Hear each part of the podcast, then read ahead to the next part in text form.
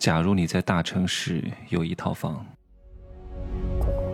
没有事实，没有真相，只有认知，而认知才是无限接近真相背后的真相的唯一路径。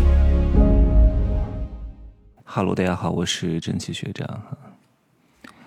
今天这一集呢，有可能会打击到各位的自信，破碎各位的梦想。很多人都梦想能够在大城市有一套房。因为有了一套房，他们就可以永远立足于大城市，活到死，让自己的孩子、孙子永远的留在大城市。可能吗？你不要以为你有点钱，好像现在月薪十万，能够在大城市付一个首期款，接下来用三十年还贷款，然后打打零工就可以永远的留在这个大城市，不大可能的。你现在月入十万，年薪一百万，这种上班族，不出意外。大概率这种收入持续不了三四年，你就算做生意，今年能赚一百万，明年就能赚两百万吗？后年就能赚三百万吗？大概率也只能赚到一到两年的时间。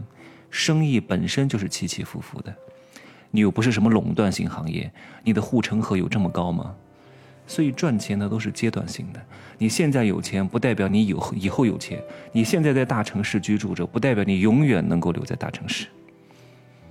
未来的结局是什么？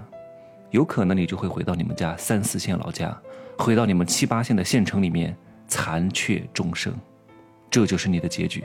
为什么呢？因为一个大城市的人口的上限是恒定的，不可能容纳很多人，并不是说是房子的问题。房子如果密度盖得高一点，然后公园也盖，然后密密麻麻的都是什么握手楼啊，那可以住很多很多人。本质上是因为整个生活配套设施的。资源供给的问题，什么水电、垃圾处理，然后什么城市的交通运输系统等等之类的，一个大城市是不可能完全的独立自主的，需要它周边的城市给它供血，给它输送营养，有虹吸效应。你看看两三年前，啊，因为口罩的原因，某一个大城市突然和外界没啥接触之后，变成了什么样子？很多东西都断了，它没法自给自足。所以，一个大城市的人口的上限是有一定数量的。那如果所有的人都往大城市去，没有人离开，那这个大城市总有一天会待不下去。那谁要离开？只能让那些老年人离开，让那些没有本事的人离开，让那些没法再创造 GDP 的人离开。怎么让他们离开？你看看美国、欧美那些国家的大城市，很少有老年人居住。不是因为老年人很自觉，说：“哎呀，我要把这个地方让出来给年轻人，我回到三四线城市，我回到小镇里。”他们没有这样的觉悟，只有通过制度上的设计，让他们被迫离开，不要在这里给我赖着。哼，那怎么不让他们赖着呢？有一种呢，就是没房子的人。那这种人呢，三十五六岁、三十七八岁，他如果在职场上不上去了，中不溜秋的收入不可能太多。以后有可能随时面临裁员，也不可能用自己的收入在大城市买得起房子了，丧失了一切可能，人丧失了对未来的想象空间，那这个人生就彻底废了啊！反正打工呢，在哪都是打，这里的生活成本又这么高，也没有什么归属感，那干脆就卷铺盖回家，回到三四线城市老家，跟父母住在一块儿，或者呢，把这十几年打工的一些积蓄，几十万块钱、一百万块钱。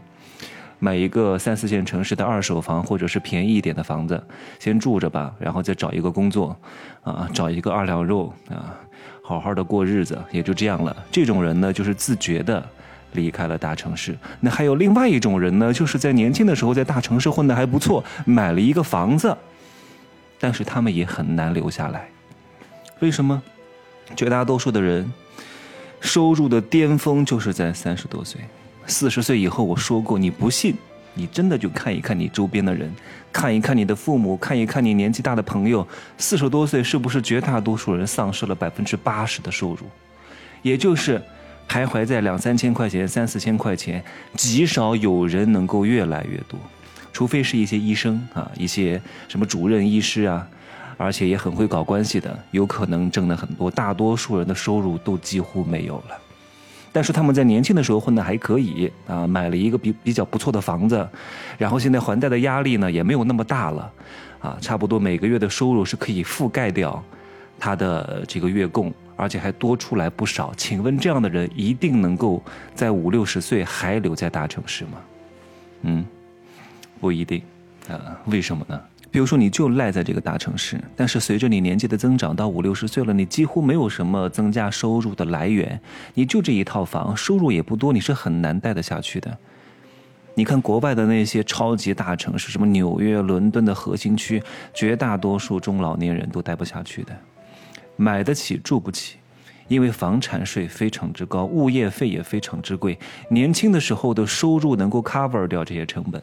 但是年纪大了，收入没有增长，每年的这些支出是非常之高的。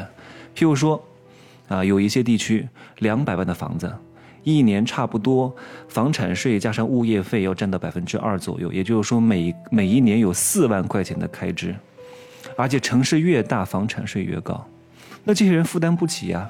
他只有被迫的把大城市的房子卖了，去小城市、三四线城市、五六线城市、七八线城市，那里的生活成本更低，房产税更低。通过这种制度设计，让这些人主动自觉的离开，把核心的位置让出来，让给那些更加能够创造 GDP 的年轻人进来。虽然说中国现在还没有房产税，但是以后有可能会有。所以你指望你靠这一套房就可以在核心的大城市立足吗？如果你不具备持续创造价值的能力，终究有一天你也负担不起你所有的成本啊！很多人可能连物业费都费付不起。如果你买了一个是一个比较好的小区，面积也非常大的话，可能一平米要收十二块钱一个月。你想想看，你买个两百平米的。一个月的物业费有多少？以后万一在二三十年之后有了房产税，你还能住得起吗？你就会回到你的三四线老家啊！虽然说现在还没有实施，但是未来有没有这个可能？各位要做好准备。指望你现在买一个房，在这个房子里面了却残生，不大容易，必须要不断的努力，那不断的创造价值，都是如此。这个社会是非常之残酷的啊！不过我好像有看到了一些苗头，上海搞了一个什么事情啊？就是部分小区吧，就鼓励那些住在核心区的老旧小区、没有就业需求的六十岁到七十五岁的这些有活力的老年人，让他们去跟郊区的一个比较新的房子做一个置换。啊，置换是五年，就是把你原来的老房子呢置换出来，让你住到这个郊区的新房子里边你不需要给一分钱，什么物业费全免，然后周边的设施呢全都给你建好，鼓励他们去。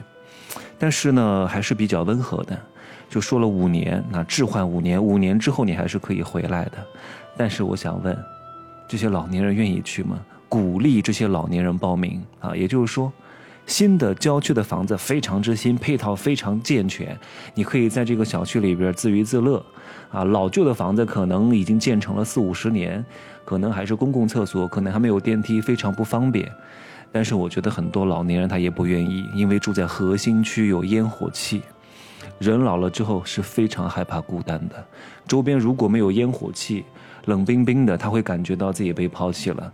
现在通过这种比较温和的方式啊。那如果等七零后、八零后、九零后老了以后，有可能啊，就会通过提高生活成本啊，提高什么房产税啊、物业费啊等等之类的，让这些老年人他没办法负担得起啊，你就会自觉的搬到郊区去。所以以后有可能出现的情况就是，你作为一个一代，还算不错，辛苦努力在大城市买了一套房，但是你生了一个二代，这个二代是臭鱼烂虾。资质非常平庸，没办法像你一样赚很多钱，那有可能你们全家都要从大城市的核心区搬到郊区。第三代如果依旧还是臭鱼烂虾，那就有可能从大城市的郊区直接退回到三四线城市了。